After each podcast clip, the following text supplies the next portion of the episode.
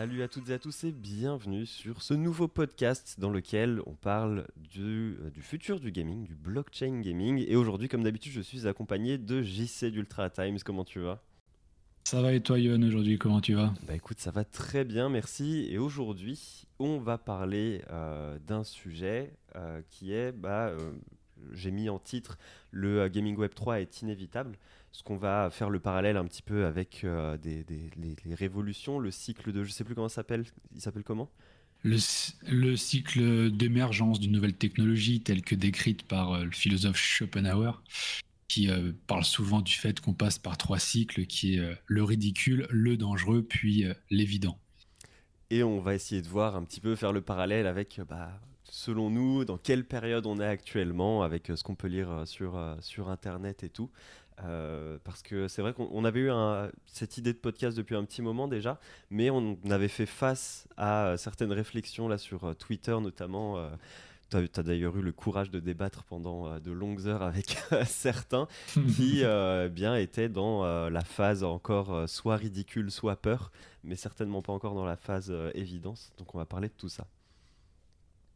C'est ça, c'est ça, et puis euh, et puis voir le parallèle qui me semble euh, assez assez évident, euh, comme lors de n'importe quelle émergence d'une nouvelle technologie. Bon là, on n'est pas sur une technologie, on va dire macro, globale, comme pourrait l'être, sais pas, l'internet, l'électricité, le, moteur à vapeur ou des choses comme ça. Donc on est plus dans une sous-technologie, si on peut dire comme ça, qui est donc le gaming web 3 qui par contre euh, peut-être euh, euh, une, une branche d'une grosse technologie globale qui est la blockchain, même si on pourrait mettre aussi ça en sous-technologie peut-être de la de l'internet, mais en tout cas, et internet pouvant être également une technologie mise en dessous de la, la, la, technologie euh, euh, moyen de communication. Donc en fait, voilà, ça dépend comment on fait, mais en tout cas, là où je veux en venir, c'est que à chaque fois qu'il y a quelque chose qui change vraiment la donne, assez souvent, euh, c'est donc ce que dit Schopenhauer, et c'est vrai que quand on regarde, on s'aperçoit qu'il a quand même raison, c'est qu'il y a souvent trois phases. Une phase ridicule, où on dit que non, ça ne sert à rien, c'est ridicule, et on se moque, limite. Ensuite, ah tiens, ok, ça a l'air de faire des choses, il y a des gens qui s'intéressent, mais oulala, ça va changer beaucoup de choses, etc. Donc on rentre dans la phase dangereux. Et puis, euh, au fur et à mesure que ça avance et que les choses commencent à s'imposer, on finit par dire ah oui, mais non, mais en c'est évident que c'est ça qu'il nous faut. Et c'est vrai qu'on a eu systématiquement, si vous étudiez euh, l'ensemble des, euh, technologies euh, qui ont émergé dans le, dans le passé, on a eu ça, par exemple aussi, je pense à la télévision. hein. La télévision, au début, c'était trouvait ça ridicule si on écoutait les témoignages des gens. Il y avait beaucoup de micro-trottoirs à l'époque. euh, me rappeler de personnes qui disaient non, mais des gens comme ça, euh, non, non, on regarde un écran, on reste figé devant quelque chose comme ça, c'est- ridicule. On n'a plus de contact avec les personnes, on écoute quelqu'un dans une boîte, qu'est-ce que c'est que ça, etc. Puis on aura eu la phase ensuite euh, dans dangereuse, euh, qui était, je- je suppose, parce que je n'ai pas regardé, mais oh, rester derrière un écran tout le temps, ça doit être mauvais pour la santé, euh, ou alors c'est pas bon pour les yeux, ou, ou qu'est-ce que c'est que ces habitudes où les gens ne vont plus sortir, ils vont rester accrochés à la télévision tout le temps et on va se désocialiser, la culture va se perdre, etc. Et puis pour enfin arriver évidemment dans les 50 euh, ou 60, 70 dernières années où bah, la télé, euh, c'est évident, c'est un moyen de communication et un moyen de divertissement dont a priori plus personne pourrait se passer. Donc, euh, donc voilà, et donc ça, on peut l'adapter à, toutes les technologies. On pourra y revenir sur sur différentes technologies aujourd'hui. Et donc l'idée, c'est de l'appliquer au gaming Web 3 parce qu'on retrouve ce cycle où on a des euh, éléments. euh, il y a quelques années maintenant, on parle de 2-3 ans à l'échelle du Web 3, où il y avait beaucoup de, de ridicule qui était mis en avant. C'était un peu tourné en, dérision. Puis on a vu la partie dangereuse qui a toujours qui a toujours lieu. D'ailleurs, il y a des gens qui sont encore dans le ridicule, hein, comme tu le disais tout à l'heure. Et puis, euh, et puis pourquoi euh, D'après nous, ça va devenir évident. Donc, on l'expose déjà dans les différents podcasts, mais euh, pourquoi on, tend vers l'évident et, quand l'adoption se fera, on pourra dire, bah voilà, encore un, cycle de, de- de- d'émergence de nouvelles technologies et ces trois phases ridicule, dangereux, évident. D'ailleurs, dans le chat, n'hésitez pas à nous dire dans quelle période vous pensez qu'on est, ou en commentaire si jamais vous regardez en replay. Est-ce que vous pensez qu'on est euh, dans le ridicule, dans la peur ou dans, euh, dans l'évident? Voilà. Euh, alors, pour résumer ces, trois points, je te propose de, démarrer tout de suite. alors, le, ridicule qu'on a pu connaître ou qu'on connaît peut-être encore. C'est vrai qu'au début, bon, le gaming web 3, donc quand on dit au début, c'est disons 2020, 2021, même si on a eu des sortes de jeux un petit peu comme euh, les CryptoKitties euh, qui sont apparus déjà début 2018. Mais disons qu'au début, voilà, il y, a, y a 2, 3, 4, 5 ans, on va dire, maximum, le gaming web 3 a été vu comme une mode passagère. Hein, et l'idée de posséder des objets de jeux sur une blockchain euh, a été moqué. Euh, tout comme le fait de dépenser parfois beaucoup d'argent réel pour des objets virtuels. Là, je pense qu'il y a eu un petit peu de... euh, les gens étaient un petit peu habitués déjà par l'achat de skins et d'objets virtuels. je sais pas si toi, tu avais senti ça à l'époque, mais quand les skins et l'achat de cosmétiques dans les jeux ont commencé à arriver, et je dois reconnaître que moi-même, j'ai eu un peu cette, cette opinion-là, les gens disaient c'est ridicule, on va pas dépenser de l'argent pour acheter des trucs qui sont virtuels. Voilà, euh, personne ne va faire ça parce que les gens ne comprenaient pas l'intérêt de, d'acheter du, non palpable, du, non tangible, euh, du virtuel parce qu'ils ne comprenaient pas euh, le, plaisir que ça pouvait apporter et, l'amélioration de l'expérience de divertissement que ça apportait. Voilà, bon, avec la blockchain, c'est pareil, ça, ça amène encore ça, mais encore plus qu'avec les objets traditionnels. Donc voilà, donc ça c'est la partie ridicule. Ensuite, on a la partie dangereuse, donc la phase dangereuse, donc avec la montée en popularité du gaming web 3 et donc des NFT, parce que c'est lié, euh, bah, des préoccupations ont émergé concernant la spéculation, la volatilité euh, et les implications éthiques, voire environnementales, dans le cadre de, de blockchain proof of work notamment.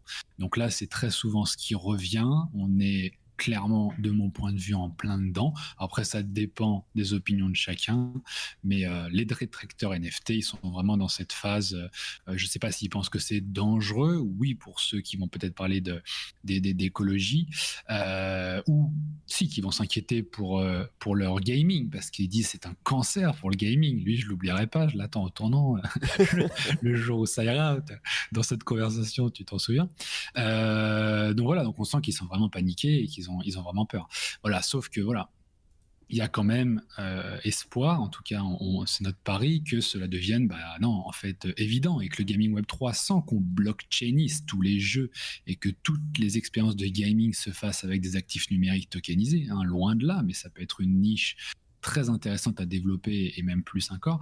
Euh, et bien à mesure que la technologie blockchain mûrit, que les usages s'améliorent, euh, bah, les avantages du gaming web 3 qu'elle telles que la propriété décentralisée, euh, la capitalisation sur ces heures de jeu et les nouvelles mécaniques de gameplay, euh, eh bien tout ça euh, permettra, nous, nous, apportera des atouts indéniables à nous joueurs et pour toute l'industrie du jeu a priori. Et à ce moment-là, quand ça, quand ça arrivera, quand les gens comprendront pourquoi, quel est l'intérêt de la propriété décentralisée pourquoi je suis bien content de capitaliser sur mes heures de jeu et quelles sont ces nouvelles mécaniques de gameplay, alors on trouvera ça évident en disant bah oui, effectivement, euh, c'est évident. Comment on a pu faire différemment peut-être avant euh, euh, Aujourd'hui, on est bien content d'être comme ça et, cette situation ne, peut pas être différente et c'est évident qu'elle soit comme ça et que les choses doivent fonctionner comme ça. Mais d'ailleurs, malgré le fait qu'il y ait des choses qui soient aujourd'hui évidentes, il y a quand même toujours des personnes qui restent, eux, dans la phase euh, bah, ridicule ou peur. Tu parlais des skins notamment. Euh, pour beaucoup de gens, bah, c'est évident. Il y en a beaucoup qui euh, bah, soit se disent Ah bah oui, je comprends que, que des gens achètent, même si moi j'en achète pas. Ou alors qu'il il y, a des gens qui sont passer euh, à la caisse. Moi, pareil, hein, je vais pas me cacher. Euh, au début, je, disais, putain, mais c'est ridicule de payer euh, des skins 15 balles dans un jeu gratuit, etc. bon, bah, au final, voilà, moi, j'ai eu un coup de cœur sur le jeu Rainbow Six Siege bah, je me suis fait plaisir et je me suis payé des skins, tu vois, des skins qui étaient à 15 balles. bah, je me suis dit de temps en temps, allez hop, ça fait 8 ans que je joue au jeu. Le jeu, je l'ai déjà payé à l'époque 50 euros. Je sais pas, à la cinquième année, je me dis, bon, bah allez, ça fait le jeu, je l'ai déjà acheté il y, a, il y, a 5 ans.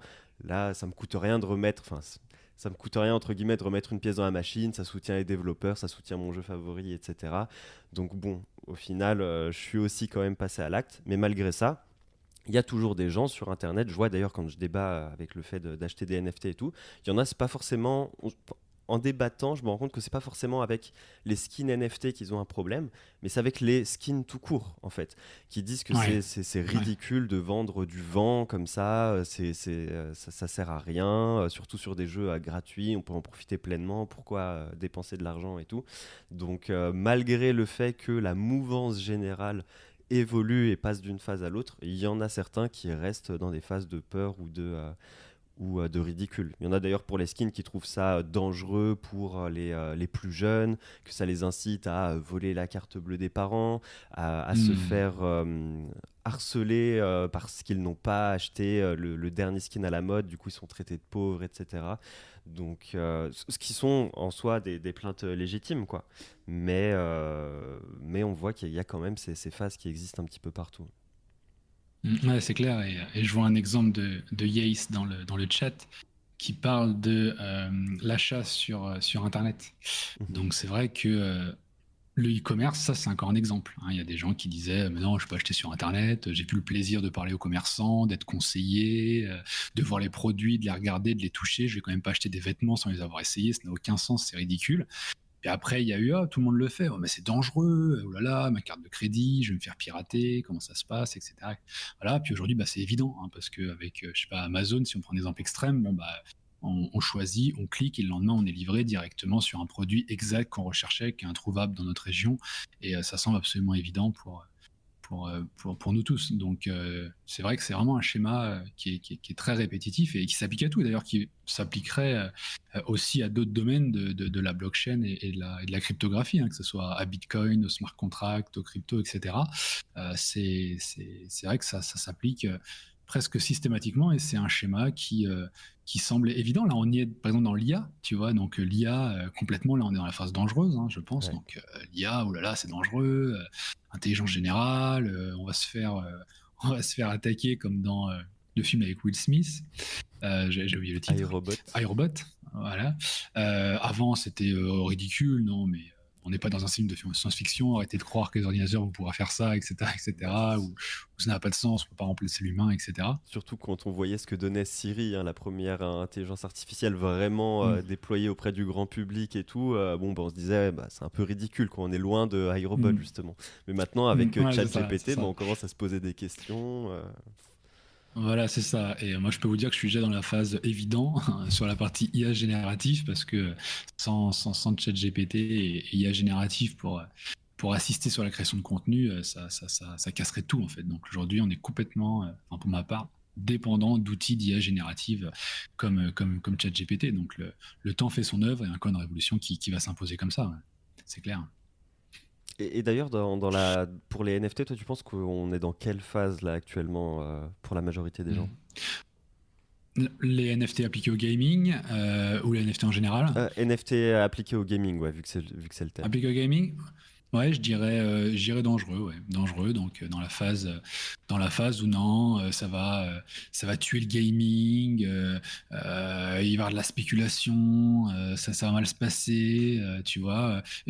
presque même entre ridicule et dangereux, tu sais, genre non, on va pas mettre des NFT partout, c'est ridicule, ça change pas le gameplay, ça sert à rien, tu vois. Donc on commence à rentrer peut-être dans le dangereux parce qu'il n'y a pas encore de vrais bons jeux qui sont vraiment bien, tu vois. C'est-à-dire quand il va y avoir des super jeux qui vont vraiment apporter des choses et les mecs vont dire ah ouais d'accord donc en fait là les NFT c'est une tuerie ça apporte vraiment une valeur ajoutée dans ces jeux là donc ils arrivent et ils vont s'imposer aïe aïe aïe la spéculation euh, la volatilité euh, les problèmes environnementaux et éthiques on va se les prendre de pleine face parce qu'il y a des gens qui vont kiffer ces jeux et que ça va percer. Et là, les gens ils vont avoir peur, tu vois. Donc vraiment. Donc je me dis que la partie dangereux s'exprime vraiment quand les vrais cas d'usage concrets, solides arrivent. Et comme c'est pas le cas aujourd'hui, on n'est peut-être pas encore dans cette phase euh, dans cette phase dangereuse. Voilà. Ouais, c'est vrai. Moi, moi j'ai tendance à dire. Qu'est-ce que tu euh, dirais, toi bah, J'avais tendance à dire dans la... qu'on était encore dans la partie euh, ridicule, parce que c'est vrai que bah, sur les réseaux, etc., je vois beaucoup de personnes dire que bah, c'est ridicule déjà d'acheter des trucs euh, virtuels à ces prix-là, et en mm. plus. Ouais, mais c'est ça. Voilà, mais. C'est pour ça que je te dis entre les deux. Mm. Finalement, j'ai tendance à penser comme toi qu'on est un petit peu plus dans la phase peur, parce que quand on regarde un petit peu les avis des euh, leaders d'opinion sur euh, le jeu vidéo, euh, sur YouTube, etc., bah, les gens sont là en mode, bah, comme tu le dis, non, c'est dangereux, la spéculation, L'aspect environnemental, ils en parlent un peu moins. Ça, ça vient un petit peu plus euh, des, euh, des gens euh, sur, sur Twitter. Mais c'est vrai que quand il y a des, des, gros youtubeurs jeux vidéo qui prennent la, la, parole sur ce sujet, c'est plus, ça tourne plus autour de, de l'aspect monétisation, financiarisation, spéculation. mais du coup, le fait que ces leaders d'opinion soient dans la phase peur, je pense que ça veut quand même dire qu'on est rentré dans cette phase-là. Quoi. Hmm. Ouais, ouais, et puis euh, moi je fais un peu le parallèle avec le, comportement des gens. Dans le ridicule, ils vont être moqueurs, tu vois. Donc je vois des mecs anti-NFT, ils sont moqueurs, ils taillent, ils trollent, etc. Donc là, je pense qu'ils sont dans le ridicule. Et puis dangereux, les gens sont plus agressifs, tu vois, parce qu'ils sont en danger, tu vois. Donc là, il y a une agressivité, il y a des insultes, il y a des mots. Euh, euh, qui sont assez durs et donc ces gens-là sont plus dans le dangereux voilà donc après je pense que de toute façon c'est comme tout il y a des gens dans le ridicule des gens dans le dangereux nous on est on est quasiment dans l'évident. Euh, et donc la majorité, ouais, je la situerais entre ridicule et dangereux. Euh, après, voilà, c'est vrai que c'est subjectif, ça doit dépendre aussi des, des, euh, cultures et, des endroits géographiques. Je pense qu'en Asie, on est plus près, on est bien avancé dans le dangereux. Ah, ouais, voilà, on est bien avancé dans le dangereux. Ouais, ouais, dans, bien avancé dans le dangereux, c'est-à-dire qu'on se rapproche de l'Iran, tu vois ce que je veux dire. alors que au niveau occidental, on rentre tout juste dans le dangereux, quoi. Tu vois? Euh, voilà, c'est voilà. Quoique, ouais. Après, en, Asie, ils sont pas trop, euh, ils sont pas trop critiques, tu sais, ils sont très observateurs. Comme ils sont beaucoup dans le respect, tu sais, en Asie, ça, ça s'exprime pas beaucoup en termes de négativité. Tu sais, quand les choses vont mal, ils expriment assez rarement les choses parce qu'ils veulent pas, ils mettent le respect de l'autre avant tout. Donc quand les choses vont pas, en général ils le disent assez peu, ce qui peut poser aussi d'autres problèmes. Hein. Euh, donc il y a beaucoup moins d'agressivité. Euh, donc cette phase dangereuse, elle est peut-être moins euh, moins évidente pour le coup. Mais ça en vrai, ça se, bah toi du coup tu nous le confirmes parce que tu, tu vis en Asie. Mais c'est vrai que c'est quelque chose mm. qui se ressent aussi énormément sur la façon dont l'industrie agit, parce qu'on voit qu'en Asie, bah, les acteurs du jeu vidéo, ils vont beaucoup plus avec, euh, enfin, ils, y vont beaucoup plus à pieds joints parce qu'on voit des, euh, gros éditeurs euh, là-bas. Alors moi, je suis pas très jeu asiatique, du coup, j'y joue pas trop, mais il y a énormément de, jeux là-bas qui implémentent de la blockchain et des crypto-monnaies. Je pense notamment aux jeux Netmarble, comme To Us, etc qui implémentent la mhm. blockchain, de la crypto et des NFT dans leurs licences phares, dans des jeux qui sont déjà installés, et ils viennent greffer ça direct, euh, ils prennent le risque, ils posent euh, leur, euh, leur couille, quoi, de faire ça sur des jeux qui tournent déjà, peu importe la, la, réception que, que, va en faire leur, leur audience. Alors qu'en Europe, ben, on le voit, les, les, éditeurs, ils sont beaucoup plus frileux, parce que nous aussi, on est beaucoup plus virulents sur, euh, sur l'accueil de cette technologie. Et donc du coup, on voit que quand des éditeurs veulent quand même y aller, parce qu'on voit que la majorité y croit quand même, il y a beaucoup d'investissements dans ce sens-là, ben, ils le font soit via des sous-filiales, soit des sous-projets, mais ils vont pas implémenter ça dans des licences euh, connues et déjà établies. Il y a Ubisoft qui a tenté le coup avec euh, Ghost Recon euh, Breakpoint. Bon, on a vu ce que ça a donné. du coup, bah là, ils retentent le coup, mais via une nouvelle licence sur laquelle, bon, bah, ils communiquent pas trop. Hein. Ça se fait un petit peu euh, derrière les rideaux. Donc, c'est marrant de voir que justement le, le comportement du public influe aussi énormément sur les stratégies des grandes entreprises. Quoi. Et du coup, je pense que l'Asie prend énormément d'avance là-dessus sur nous. Sachant qu'Animoca Brand, qui sont euh, peut-être l'acteur numéro un, sont à Singapour et, euh, diffusent un petit peu la, bonne parole dans la, région. Et que d'ailleurs Yatsu, le, CEO, euh, fait partie du, du ou du conseil d'administration à Hong Kong pour le développement du gaming web 3, je crois. Il, a, faisait partie du truc, donc on voit qu'ils ont envie d'avancer sur ça. Et, comme dit Bastien dans les commentaires, ils disent, il dit, s'il y a de l'argent à se faire, euh, ils ne vont jamais dire non.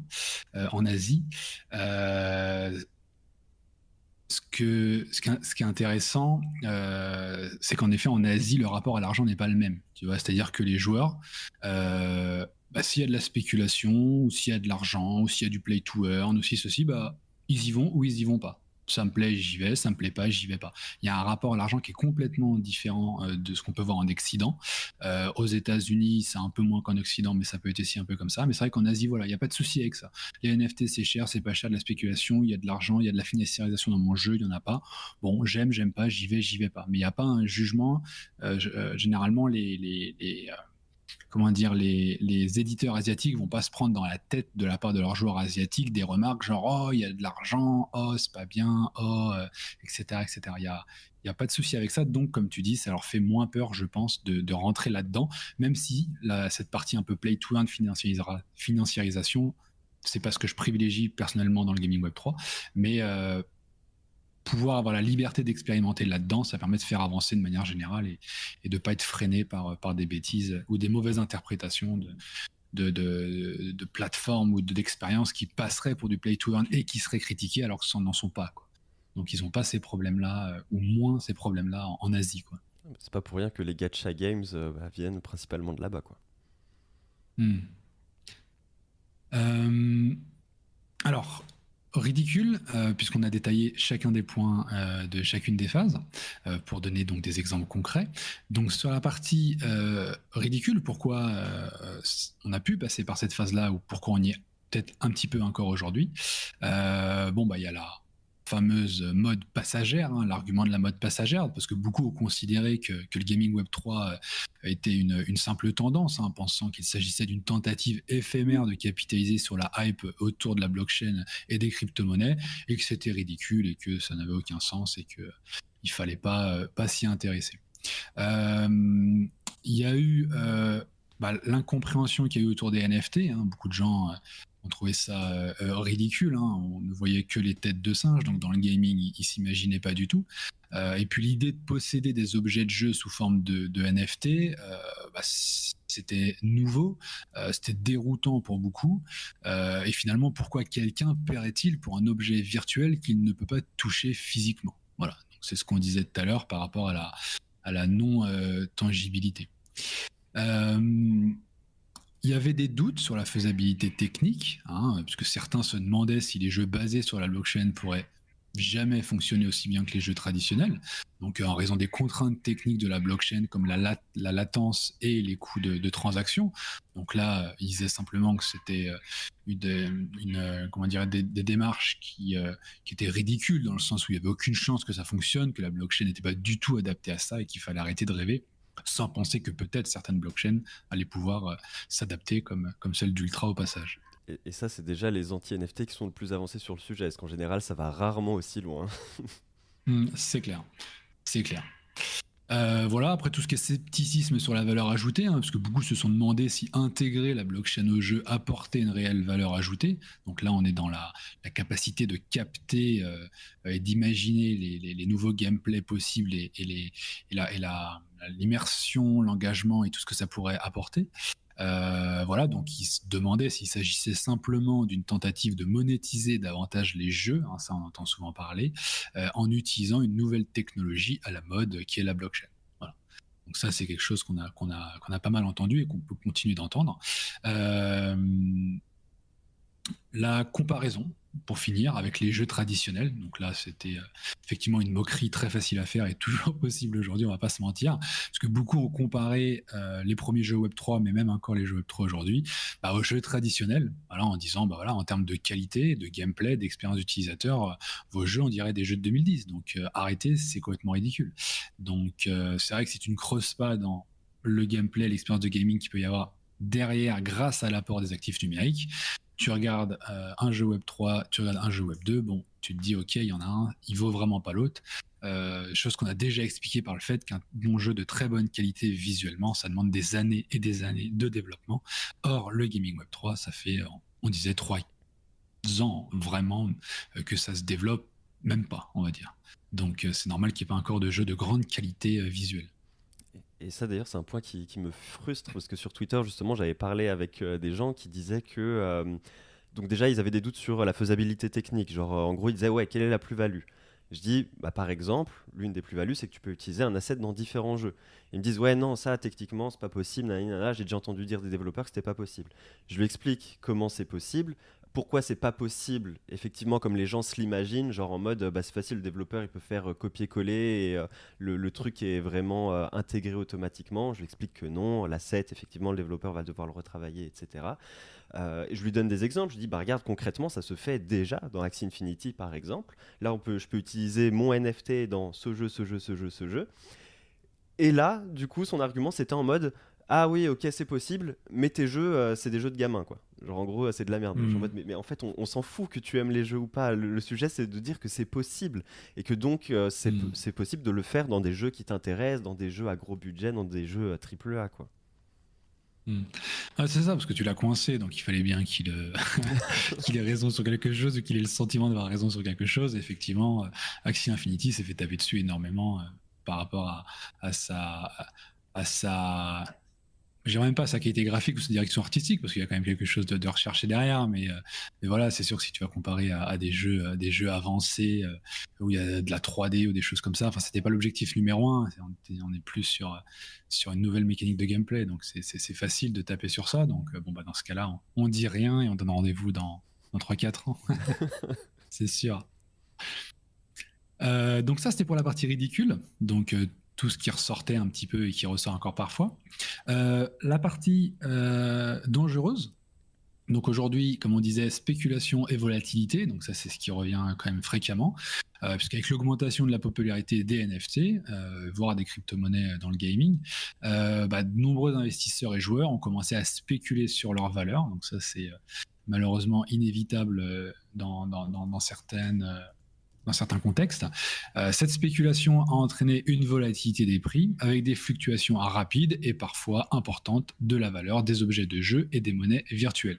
dans ce cas-là, on se dit ok, euh, votre truc, euh, c'est pas fiable, c'est dangereux, je vais perdre de l'argent. Surtout que les nouveaux venus, notamment attirés par les promesses de gains rapides, bah, peuvent ne pas être conscients des risques financiers associés et donc se retrouver complètement, complètement broc en imaginant simplement s'amuser en faisant une petite partie. Et ce sont peut-être senti piégé. Je pense qu'il y a beaucoup d'anti-gaming Web3 qui sont dans ce schéma-là, qui sont arrivés, qui ont testé, qui se sont fait démonter et qui ont dit euh, et, qui ont, conclu c'est de la merde parce que euh, parce qu'ils sont mal tombés, ils se sont fait plumer et que euh, psychologiquement ils se sentent, euh, ils se sentent euh, ridicules, trahis, manipulés. Ils sont là, ils ont perdu plein d'argent, on leur a dit c'est une révolution, c'est génial, enfin c'est honte pour eux, ils ont honte. Alors que non, en fait, c'est simplement qu'ils se sont fait avoir et c'est pas de leur faute, mais pour l'ego ça fait mal et donc du coup ils ont ce, ressentiment-là et donc ils découpent, ils découpent, ils découpent les NFT et le gaming Web 3 parce qu'ils ont eu cette mauvaise expérience, ils sont complètement enfermés dans leur dans leur dans leur sentiment de, revanche, en fait, vis-à-vis de ce secteur. Totalement. Et euh, ça, je pense que c'est un travail sur lequel euh, bah, les créateurs de contenu euh, jeux vidéo Web3 vont devoir travailler énormément lors du, de la prochaine euphorie, s'il y en a une. parce que, bah, effectivement, bah, je, l'ai bien vu hein, pendant la hype Axie Infinity, tout le monde gagnait de l'argent, c'était beau et tout. Moi, au final, comme beaucoup de gens, j'ai perdu énormément d'argent, mais j'ai quand même réussi comme ceux qui continuent à suivre ma chaîne, hein, j'imagine, à me dire ok bon bah j'ai fait des erreurs, effectivement, euh, c'est pas comme ça que ça marche quoi. Euh, et la prochaine fois je, saurai. Euh, et du coup je pense que bah à la prochaine hype, ce sera aussi mon travail et le travail de tous les autres créateurs de contenu gaming Web 3 de dire attention, il y a quand même des dangers si vous faites ça pour l'argent. donner des cas qui sont déjà passés précédemment, etc pour éduquer, justement, pour faire en sorte que les gens ne débarquent pas dans ce secteur avec de, grosses attentes de gains, de se dire le jeu vidéo va me rendre riche, et au final être déçu, et au final ne plus vouloir revenir euh, vers le gaming web 3 et se dire bah non en fait c'est une arnaque, j'ai perdu énormément d'argent, etc. Parce qu'il faut réussir à faire la part des choses. Euh, et moi, j'ai quand même réussi à passer outre mes pertes d'argent, quoi, pour me dire, ok, en fait, la tech est quand même révolutionnaire. C'est juste moi qui ai fait des bêtises euh, en, euh, en, croyant ce qu'on m'avait vendu, euh, de me dire que ça allait me rendre riche, etc. Hmm. Ouais, ouais, et puis mettre de côté, enfin parler aussi des à côté, pardon, de ce qu'apporte le gaming web 3 en dehors de la financiarisation et du play to earn. Euh, parce que là, on est sur cette niche-là qui est que celle qui s'est développée dans le gaming Web 3. Mais, euh, mais je suis vraiment convaincu que, euh, qu'il y aura plein d'acteurs qui pourront rentrer pour faire du play to own, pour gagner du DSBT, pour participer à des nouvelles mécaniques de gameplay, qui gagneront pas d'argent parce qu'en fait, ça sera pas le propos. SBT ou autre, mais ils pourront pas monétiser ce qu'ils font, mais participeront à une expérience de gaming nouvelle parce que les actifs numériques activeront des mécanismes de gameplay qui n'étaient pas possibles avant. Donc euh, c'est ça qui est bien, c'est que les mecs pourront venir sans prendre de risques puisqu'on leur dira voilà, est-ce que tu veux partir dans le gaming web 3 en mode play to earn financiarisation? Attention, il y a des risques, attention, il peut y avoir une bulle, attention, il peut y avoir de la spéculation, attention, attention. Ou est-ce que tu veux euh, profiter du gaming web 3 mais sans ce côté spéculatif euh, et voir qu'est-ce que ça apporte et quelles sont les nouvelles mécaniques de gameplay aujourd'hui? Ou est-ce que tu veux toucher aux deux hein, Puisqu'à mon avis, comme toujours, ça va se fusionner un peu tout ça. Et dans ce cas-là, euh, à à toi de voir euh, euh, où est-ce que tu mets la, balance. Euh, et plus tu vas mettre la balance du côté je veux capitaliser, non, je veux faire des gains en jeu, plus dans ce cas-là, il, va, il faudra faire attention. Voilà. Sachant que gain en jeu et capitalisation sur son temps de jeu, moi, pareil, je le sais pas. C'est-à-dire que capitaliser sur son temps de jeu et avoir la capacité de revendre, je sais pas, sa sauvegarde, son skin, son perso boosté, etc. Pour moi, il y a une valeur intrinsèque qui est là et qui reste. Alors, je dis pas qu'effectivement, ça peut pas exploser en valeur et donc se casser la gueule, mais il y a une sorte de floor price, je pense, qui est là parce qu'il y a vraiment quelque chose et ça apporte vraiment de la valeur au gars en face qui est prêt à acheter du temps de jeu parce qu'il n'a pas le temps. Donc il achète ton temps de jeu. Donc là, c'est un côté du gaming web 3 où il y a de la monétisation, de la capitalisation et la possibilité de faire des gains sans derrière qu'il y ait un réel risque, euh, puisque c'est son propre. Parce que c'est nous-mêmes qui créons la valeur, en fait. C'est ça, finalement. Parce qu'on est là, je crée mon jeu, je joue, je passe du temps, et tac, j'ai ma sauvegarde, je revends ma sauvegarde. À aucun moment, j'ai acheté la sauvegarde pour la revendre, sauf si je fais le spéculateur, mais c'est autre chose. Euh, donc, je veux dire, j'ai créé l'asset, l'actif, le NFT, qui est la sauvegarde de mon jeu où j'ai joué 100 heures, moi-même. Donc, en fait, je ne perds rien, c'est le temps que j'y ai passé. Donc, euh, ça, c'est super intéressant. Et les mecs, soit, bah, il n'y aura pas de demande en face, admettons. Et dans ce cas-là, bon, bah, il est au même point qu'avant, euh, le Web 3. Soit il y aura de la demande en face et il pourra capitaliser sur son temps de jeu en revendant sa sauvegarde. Voilà, donc euh, ça sera des bons cas d'usage où là, euh, on sera en dehors de la financiarisation, sans risque, pas de play to earn et, tout le monde sera gagnant et on est sûr qu'il n'y aura pas de perdant. Alors je suis totalement d'accord pour dire que le, Gaming Web 3, ça va au-delà de ce qu'on a connu en tant que play to earn.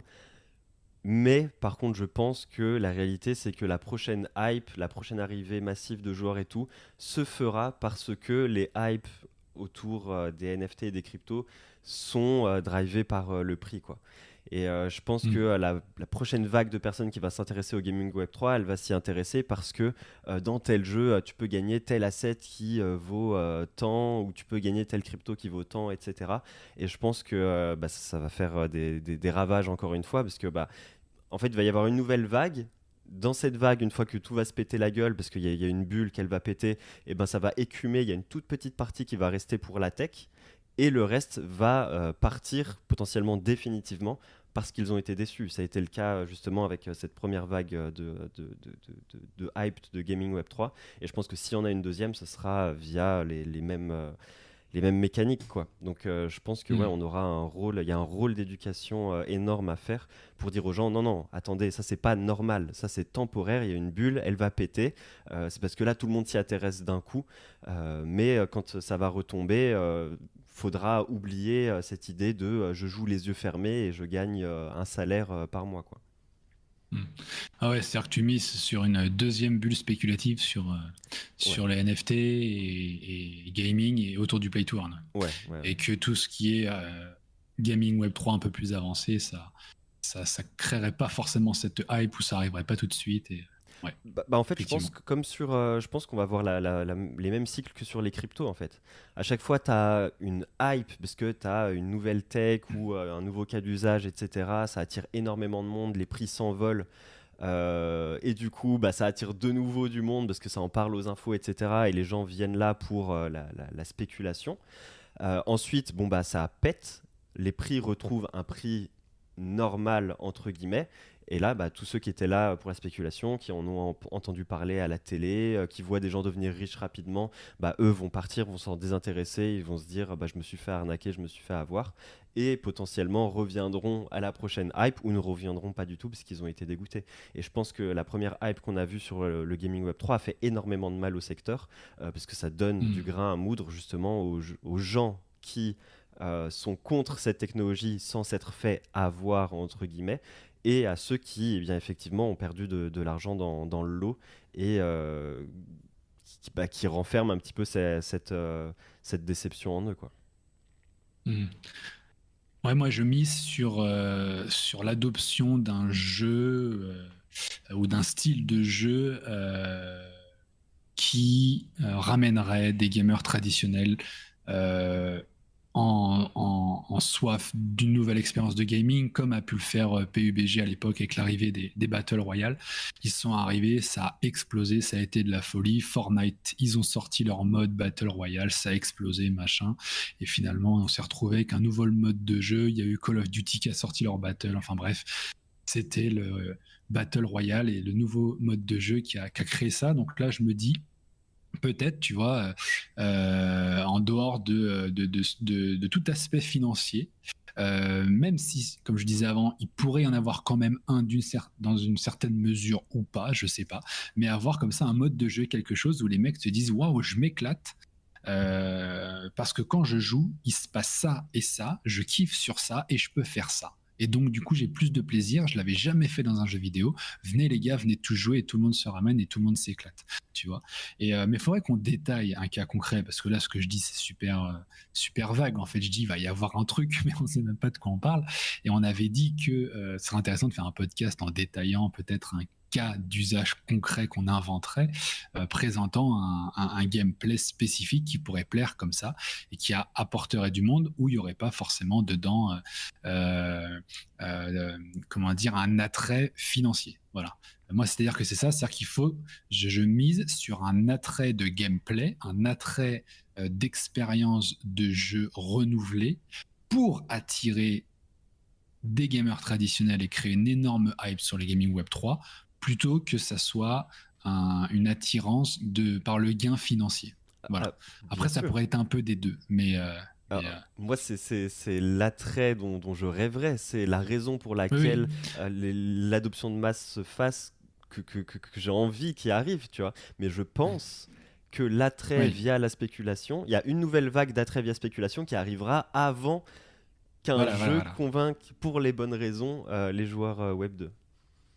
Voilà, alors que moi je mise dès euh, aujourd'hui, enfin dès la, prochaine fois, si on peut dire, euh, sur l'arrivée d'un jeu euh, qui, pourrait faire ça. Mais, voilà, après c'est pile ou face, hein, on verra bien si, ah effectivement il y, a ça. Après il peut y avoir les deux en parallèle, tu me diras aussi, ou un peu un mélange des deux, c'est-à-dire qu'une deuxième bulle spéculative autour de, de ces actifs-là, gaming et en parallèle autre chose plus, plus sur l'expérience de jeu. Et il y a Kerod qui a dit quelque chose que, que, je partage totalement aussi. Il dit Je pense que l'adoption de masse, euh, ne, ce sera pas du tout ça. Il dit Je pense que juste sur des jeux classiques comme LoL, tu auras euh, juste les skins en NFT que tu pourras trade et c'est tout. Ce qui est, ce qui est aussi euh, possible, hein. on le voit d'ailleurs euh, bah, sur, des, jeux asiatiques, notamment ceux de, Netmarble, bah, on voit que ce qu'ils font pour greffer la blockchain à leur licence déjà existante, c'est que bah, du coup, tu as une monnaie dans le jeu, ou ils incorporent une nouvelle monnaie dans le jeu, qui sert à faire des échanges classiques qu'on pouvait déjà faire dans un jeu vidéo, sauf que là, c'est un token. Donc du coup, tu peux le mmh. retirer en fiat si tu veux. ils font aussi en sorte que ton personnage, ça devienne un NFT. Donc si jamais tu level up ton perso, euh, eh bien, et que tu ne joues plus au jeu, euh, eh bien, au lieu de revendre ton compte comme tu le fais actuellement, bah, tu as juste à revendre le NFT de ton personnage. Donc c'est comme si tu revendais ton compte, mais sans revendre tes identifiants, etc. Donc c'est des trucs qu'on pouvait déjà faire avant, c'est juste que là ça rend le truc un petit peu plus pratique. Euh, hmm. Et je pense que c'est aussi une façon douce de lancer l'adoption de masse. Quoi. Hmm. Hmm. Ouais, c'est ça. C'est ça, c'est-à-dire qu'en fait, oui, ça dépend quelle, définition on met derrière l'adoption de masse euh, Pour ma part, la tokenisation des items de jeu afin de faciliter des mécanismes déjà existants, euh, c'est pas ce que j'attends du gaming Web 3, mais clairement, si ça arrive, on pourra dire qu'il y a eu une adoption de masse du gaming Web 3, puisque c'est le Web 3 qui permet de faire ça, de trader ses items, etc. Euh, mais, moi, dans mon esprit, quand je parle d'adoption de masse, je me dis de l'adoption de masse d'un nouveau gaming, d'un nouveau, euh, d'une nouvelle expérience de gaming, une nouvelle expérience vidéoludique, euh, quelque chose qui apporte quelque chose qui n'existait pas avant en fait. comme la, comment dire, il y, a, il y, a, 40 ans, les consoles sont arrivées à la maison. Hein. Avant, il fallait aller dans des, tu sais, dans des bornes d'arcade pour pouvoir jouer, mettre une pièce, etc. Et les consoles sont arrivées dans les salons.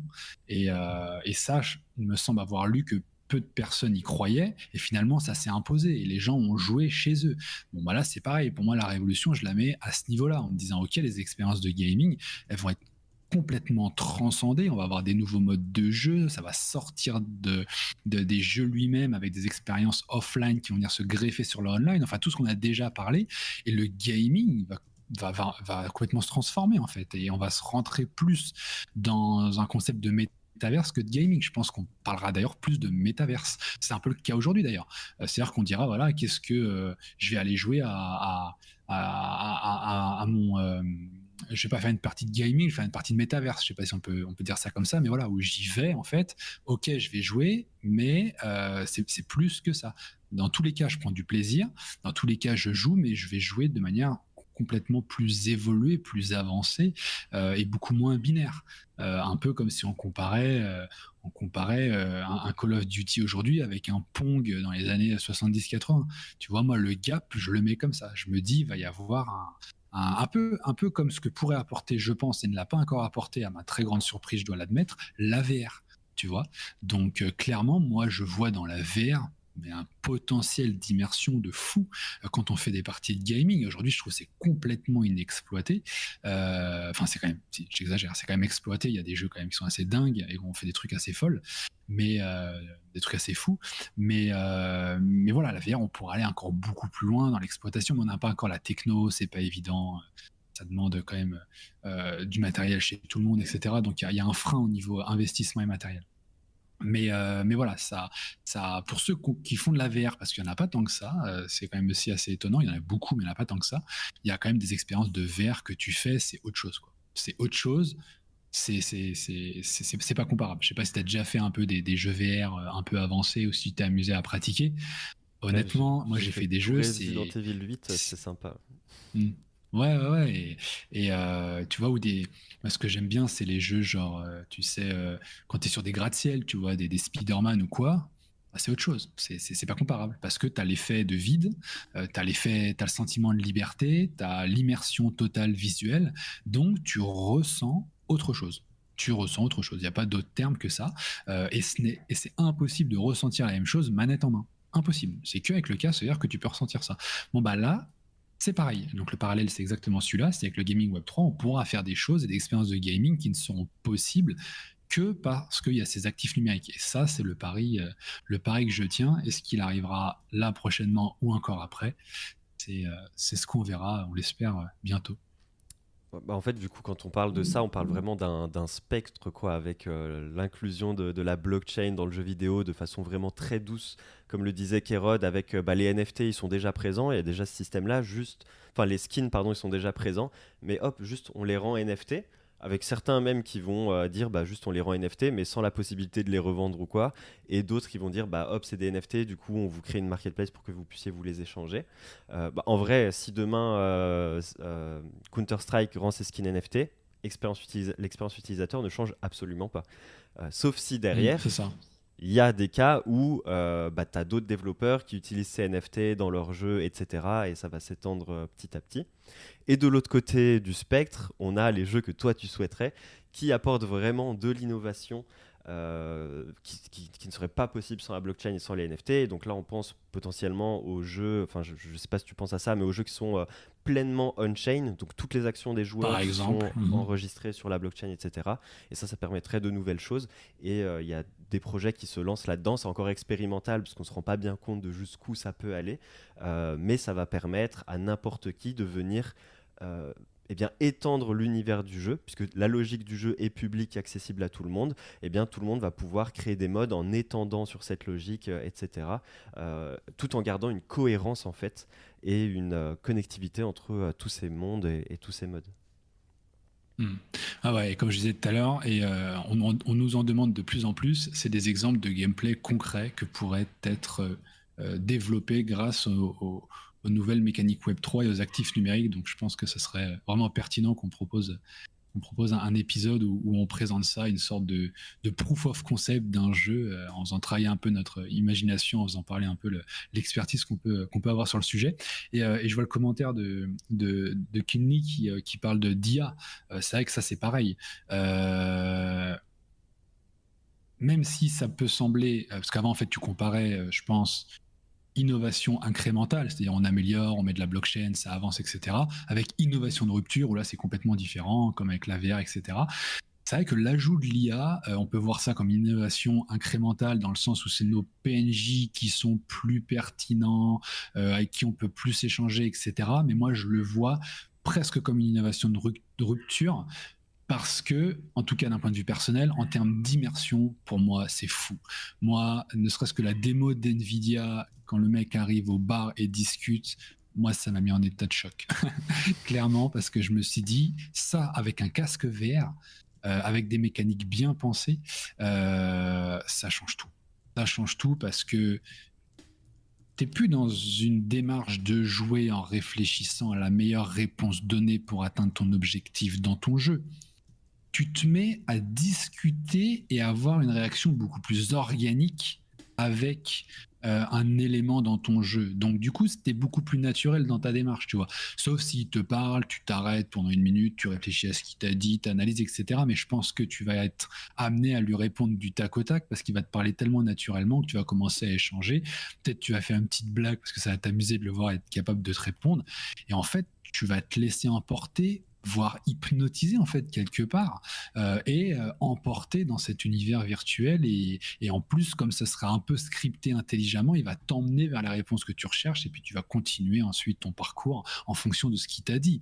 Et donc ça va être euh, ça va être absolument fascinant à mon avis. Donc là aussi avec l'IA on est sur sur quelque chose de, de très costaud. Et ce qui est fou c'est que les deux arrivent en même temps quoi. IA plus blockchain c'est juste de la folie fascinant parce que nous on se projette et pour nous c'est déjà une évidence parce qu'on trouve ça trop bien. Peut-être qu'on est aussi un petit peu trop enthousiaste et qu'on voit pas les côtés négatifs, mais y a, ça va aussi passer par une phase peur euh, notamment de la part euh, des médias, des parents, etc. Genre en mode ah oui, non, mais là, nos enfants, ils parlent avec des IA. Du coup, euh, bah, vu que tu es encore plus en immersion. Moi, quand j'ai parlé de cet exemple-là, de, l'exemple que tu parlais à Nvidia à mon frère, il disait ah oui, mais les gens, en fait, ils vont plus sortir de chez eux, quoi. Parce qu'en fait, tu n'auras plus besoin d'interaction sociale, etc. Parce que tu l'auras mm. avec l'IA. Et ça va passer par cette phase-là. Et les gens vont dire bah non, mais c'est dangereux, etc. Et en mm, soi, ils n'ont pas tort ils arrivent avec des arguments. Quoi. Bah, Mais il faudra voir bah, ça, ça. En, tout. en, théorie, ils n'ont pas tort. Puis on verra en fait comment ça se fera sur le tas. C'est comme les jeux violents à l'époque des GTA et tout. C'était super décrié. Les gens vont, tout, ils vont tous te tuer dans la rue et vont faire comme dans GTA. Euh, où les jeux vidéo c'est dangereux pour les enfants, ils vont plus réussir à faire quoi que ce soit. Puis en fait, on voit que ça fait 40 ans qu'il y a des jeux vidéo et tout se passe très bien. Donc, euh, donc c'est vrai qu'on sait pas. Voilà. Est-ce qu'il y a un plafond de verre qui, si on le pète avec l'IA, fait que l'immersion va être trop forte et dangereuse? Seul, euh, l'expérience et le, concret nous le, nous le confirmera ou pas. Euh, toujours dans la partie dangereuse, on avait, euh, on le disait, les problèmes environnementaux. Hein, donc juste pour rappeler hein, que bah, de nombreuses blockchains, euh, en particulier celles qui utilisent la preuve de travail, donc proof of work, comme mécanisme de consensus, consomment, c'est vrai, parfois beaucoup d'énergie, ce qui a soulevé des préoccupations environnementales quant à l'empreinte carbone de ces blockchains et à leur impact sur la crise climatique, bon, on tend quand même vers des euh, proof of euh, des proof of stake avec des consommations beaucoup moindres. Donc, il y avait peut-être matière à s'inquiéter à l'époque où Ethereum était en proof of work, quand il y avait la hype des NFT. Aujourd'hui, c'est quand même beaucoup moins le cas. Donc, cet argument, comme tu disais tout à l'heure, on l'entend de moins en moins parce qu'il y a des solutions quand même qui sont proposées derrière et qui sont viables. Totalement. Et là, encore une fois, euh, les gens font preuve de mauvaise foi sur euh, les réseaux. Parce que pareil, j'ai débattu avec un gars sur Twitter euh, qui me sortait l'argument écologique. Je lui dis oui, c'est vrai que y a, la blockchain pollue comme n'importe quelle activité. Mais regarde, aujourd'hui, on développe des technologies qui font qu'on les rend de moins en moins polluantes. Et je lui donnais l'exemple de Polygon qui, bon, après, c'est la source, c'est eux-mêmes, quoi, qui disent que hmm. par année, la blockchain Polygon émet 45 tonnes, l'équivalent de 45 tonnes de CO2. Et en comparaison, raison, en 2020, Google, avec toute son infrastructure, euh, ils avaient émis 10 millions de tonnes. Donc on passe de 45 tonnes sur Polygon à 10 millions pour Google. Quoi. Et je lui mmh. sortais euh, ça comme exemple. Et il me disait, oui, non, mais euh, vu que de toute façon la blockchain là ne sert que à des fins de divertissement, dans, que ce soit pour l'art, le jeu vidéo, etc., même 45 tonnes à l'année, ça sert à rien de les ajouter, c'est pas vital à l'humanité. Je lui dis, mais du coup, tu crois que tes serveurs de euh, Counter-Strike, tes serveurs de Call of, tes serveurs de League of Legends, ils, consomment pas aussi? C'est des serveurs qui tournent chez Amazon, etc. Est-ce qu'on devrait aussi les couper? Parce que c'est pas vital euh, à l'humanité, quoi, tu vois. Et du coup, est-ce qu'on hmm. couperait pas non plus euh, bah, les serveurs de Twitter? Parce que c'est pas vital à l'humanité. Et tu vois, en fait, on peut aller comme ça jusqu'à retourner à l'âge de pierre. Donc. Hmm, c'est clair. Non, c'est clair. C'est clair et, voilà. Et souvent, la mauvaise foi, c'est la carte qui est jouée, malheureusement dans tout ce qui est dangereux, il y a tout ce qui est implication éthique de la commercialisation. On en parlait un petit peu, euh, puisque l'intégration de la blockchain dans les jeux peut entraîner une accentuation de la commercialisation. C'est les fameuses, les fameuses, euh, comment dire, les fameuses implications éthiques qu'il peut y avoir en raison de la, financiarisation ou autre, c'est-à-dire que les joueurs euh, peuvent être incités à dépenser de l'argent réel pour des avantages dans le jeu d'accord, ce qui soulève des questions sur l'équité euh, et l'exploitation du jeu. Voilà, donc c'est vrai que euh, euh, certains peuvent dire ouais, mais non, si on met trop de NFT, si on met trop de blockchain, si on met trop de financiarisation et qu'on et qu'on commercialise et financiarise trop les jeux, et ça on est plutôt d'accord sur pas mal de, points avec ça. Bah, il y a des implications éthiques parce qu'on peut rentrer trop dans du pay to win, euh, ce qui peut poser donc des problèmes sur, l'équité, sur l'équilibre du jeu, etc.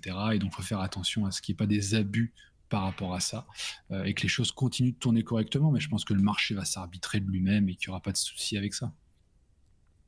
Et, là, d'ailleurs, encore une fois, tout dépend de où tu places le. Hum, le curseur. Parce que j'ai vu récemment une très bonne vidéo de Gags, si jamais vous voulez aller voir, G-A-Z-Z-Z, je crois, G-A-G-Z-Z-Z, euh, où il parle de, euh, euh, pas Clash of Clans, mais leur, leur autre jeu, je sais plus, où juste tu dois envoyer des unités pour aller détruire les, les tours de, de l'autre.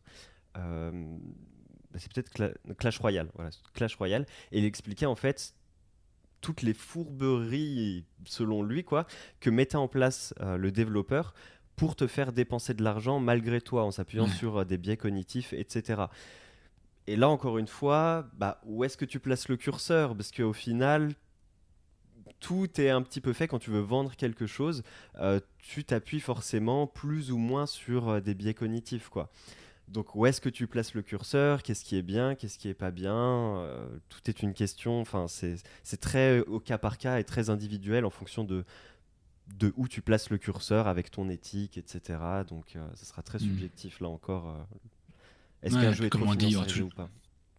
Voilà, y aura toujours des abus probablement, mais euh, bon, je pense que le marché euh, arbitrera, notamment si le pouvoir est davantage rendu aux joueurs grâce à la propriété justement des, actifs numériques et à la décentralisation que ça génère derrière, voire à, la possibilité de prendre en main la gouvernance par la, par la communauté. Donc euh, ça arbitrera d'autant plus.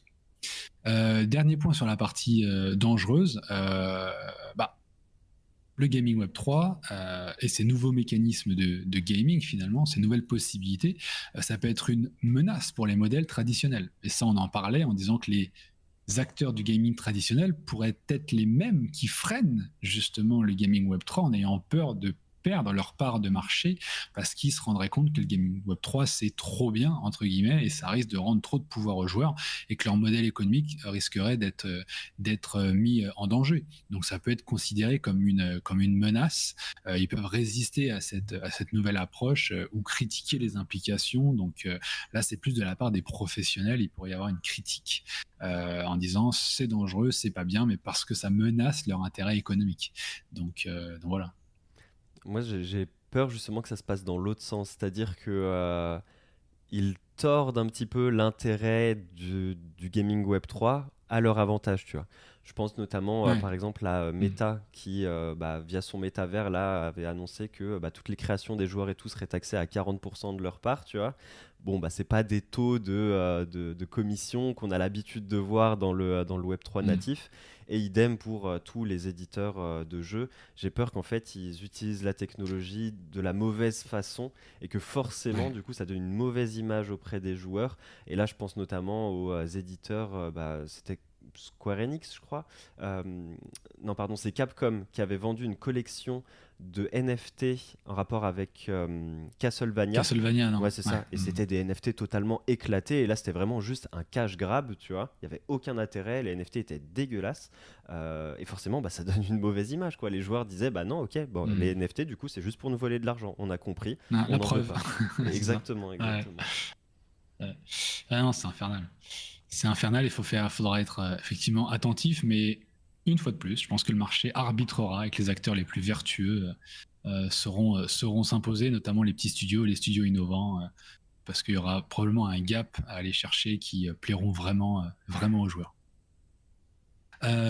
donc enfin, pour finir, bon bah on va un peu répéter ce qu'on ce qu'on répète hein, lors de nos podcasts hein, sur cette phase évidente. Donc pourquoi cela deviendrait une évidence et un standard pour nous Pourquoi le gaming Web 3 deviendrait euh, finalement une évidence, voire un standard, pas un standard, mais voire un standard ou une grosse niche en tout cas. Euh, bon, bah, pour les éléments qu'on cite régulièrement, hein, donc euh, pour euh, rapidement les répéter, bah, la propriété décentralisée, ça, ce sera de mon point de vue quelque chose qui sera une évidence. Hein. Le Web3 permet aux joueurs de posséder réellement leur objet in-game sous la forme de NFT, euh, contrairement aux jeux traditionnels où la propriété est souvent limitée à l'environnement du jeu. Bah, ici, les joueurs ont une véritable propriété qui est vérifiable sur la blockchain, euh, ce qui signifie que bah, les joueurs peuvent vendre, échanger ou même emprunter contre de la valeur de leurs objets Hein, ça faut pas oublier la partie un peu GameFi qui à mon avis est un gros gros dossier aussi qui, arrivera. Euh, tout ça créant une économie in-game plus dynamique, donc on rentre un peu dans le gameplay. Euh, voilà, ils ont le contrôle finalement total de leurs actifs numériques, ce qui crée un sentiment de liberté plus important et donc euh, un sentiment d'immersion qui est renforcé. Euh, tout ce qui est marché de NFT, hein, évidemment, euh, bah, les objets in-game peuvent être tokenisés en tant que NFT, hein, ce qui signifie qu'ils sont uniques et possèdent une preuve vérifiable de rareté et de propriété. Hein. donc les joueurs peuvent vendre, échanger ces NFT sur des marchés qui sont décentralisés, euh, ce qui leur permet de capitaliser, c'est ce qu'on disait tout à l'heure, sur leurs compétences, leur temps et leurs investissements in-game. Et ça, pareil, quand ça viendra, je pense que ce sera une évidence. Si les gens diront non mais attends, avant je jouais 200 heures à un jeu et je passais à un autre jeu et je pouvais même pas revendre une partie de ce temps de jeu à un autre gars qui lui le voudrait mais ne pourrait pas.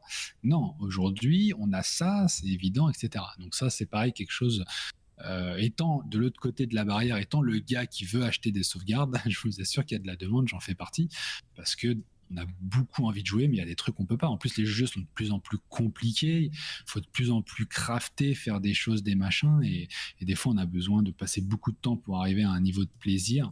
Euh, et on n'a pas ce temps. Donc, du coup, on joue pareil. On aurait bien aimé euh, euh, que, ça, que ça le fasse. Et moi, je pense qu'il y a des, y y a des parents qui disent à leur enfant, vas-y, craft-moi le jeu là. et quand tu es prêt, je prends la manette et je commence à jouer parce qu'ils ont, ils ont pas d'autre solution. Donc voilà, sur ça aussi une, évidence. Euh, l'interconnexion entre jeux, hein, ça on en avait parlé, euh, parce qu'avec la tokenisation des objets in-game, euh, il devient possible d'utiliser un objet d'un jeu dans un autre jeu, hein, donc ça ouvre la voie à des univers qui sont interconnectés, on parle donc de, de métaverse par exemple, ça ouvre la voie à des collaborations entre différents jeux, donc il peut y avoir des campagnes de co-marketing ou quoi, et donc proposer des expériences de gaming enrichissantes et avancées pour les joueurs. Euh, où les frontières entre les jeux sont, euh, sont, sont, moins rigides. Donc c'est vraiment quelque chose euh, qui, devrait euh, avoir lieu et, lorsque ces mondes-là seront ouverts, où les mondes seront plus interconnectés, on aura sentiment de liberté de voyager, un peu comme on l'a fait avec nos finances de blockchain en blockchain avec la DeFi, on voyagera avec nos actifs numériques d'univers de jeu en univers de jeu ou de licence en licence, même si c'est au sein d'un seul éditeur, c'est pas un problème. Je pense à, à, l'écosystème de, Ronin, c'est ça, finalement. J'ai euh, mes actifs numériques, bah, je suis dans l'écosystème, je les utilise à droite à gauche. Il y a quand même un sentiment de liberté qui est, qui est, quand même sympa et qui est là et qui est palpable.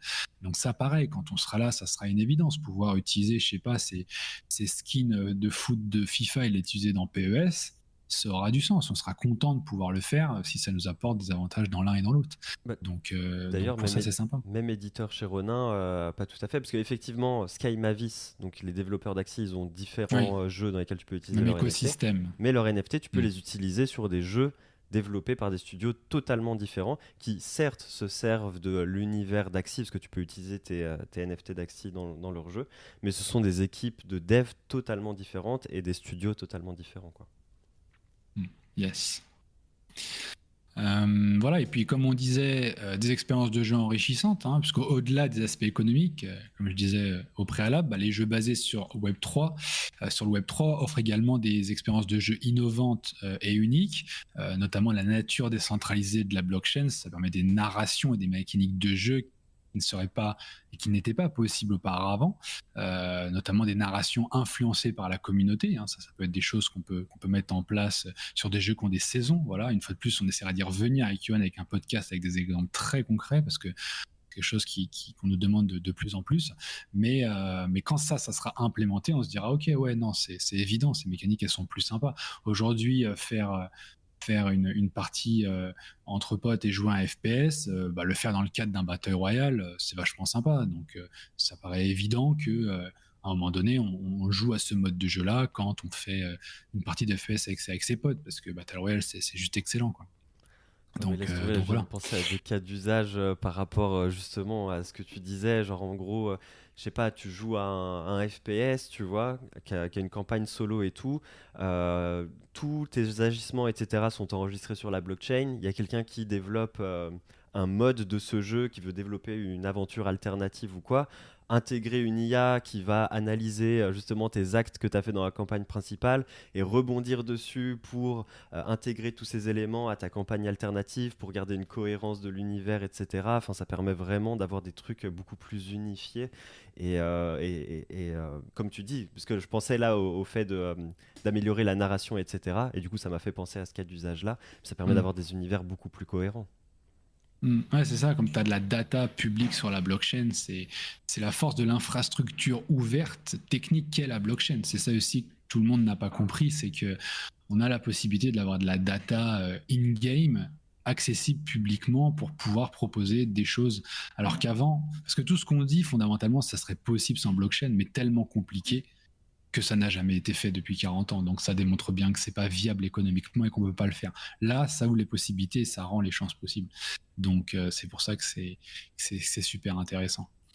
Euh, voilà, donc après, bon, euh, on en a parlé beaucoup lors des podcasts. Hein, encore peut-être deux, trois points pour, pour finir sur cette partie évidence la nature transparente de la blockchain, hein, qui permet aux joueurs de vérifier l'authenticité, hein, la rareté et l'origine des objets. Euh, ça peut également aider à combattre la contrefaçon et la fraude dans le, la fraude dans le monde du jeu.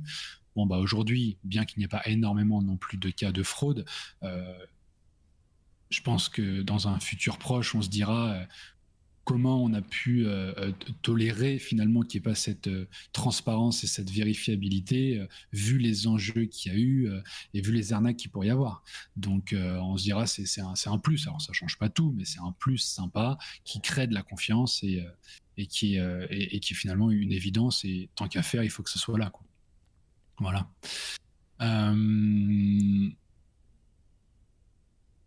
On peut terminer avec tout ce qui est sécurité et, propriété. Mm, puisque la nature immuable de la blockchain euh, garantit que les objets et les réalisations des joueurs sont sécurisés. Donc, contrairement aux jeux traditionnels où un serveur centralisé pourrait être compromis, bah, un compte euh, ou un compte utilisateur pourrait être banni, euh, bah, les objets détenus sur une blockchain sont sous le contrôle direct de l'utilisateur.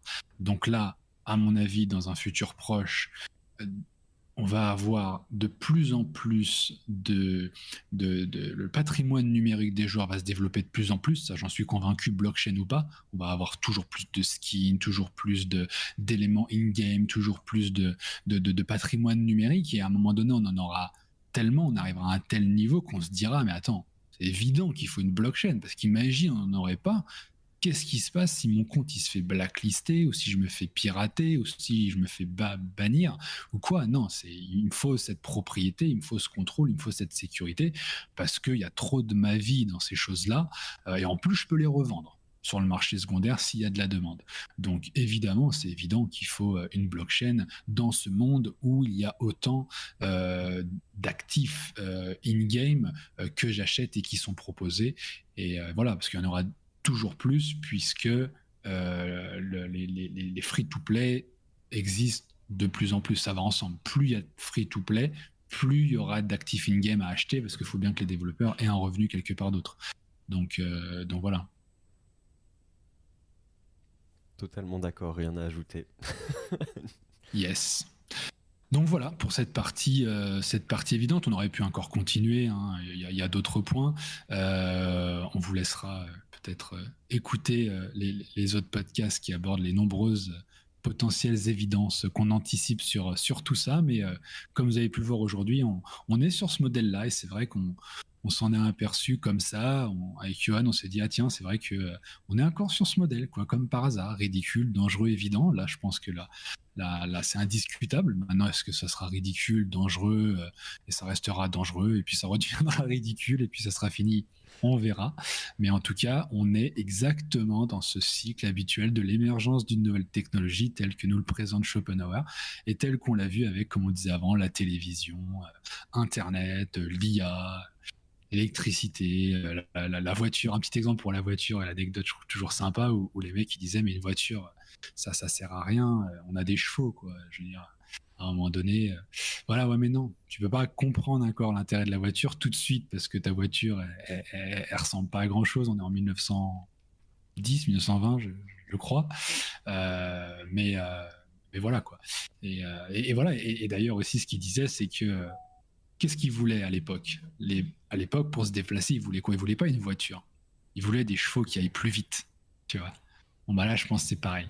Les mecs, ils veulent plus de gaming, plus d'immersion, plus de trucs. Ils veulent pas des NFT. Non, ils veulent plus d'immersion, plus d'engagement, plus de gaming, pas des NFT. Vous allez voir les gars, les NFT, c'est ce qui va vous apporter plus d'immersion, plus de plaisir, plus de gaming. Vous n'avez pas encore compris, mais vous allez le comprendre lors de, des prochaines années, ou des prochains mois, peut-être.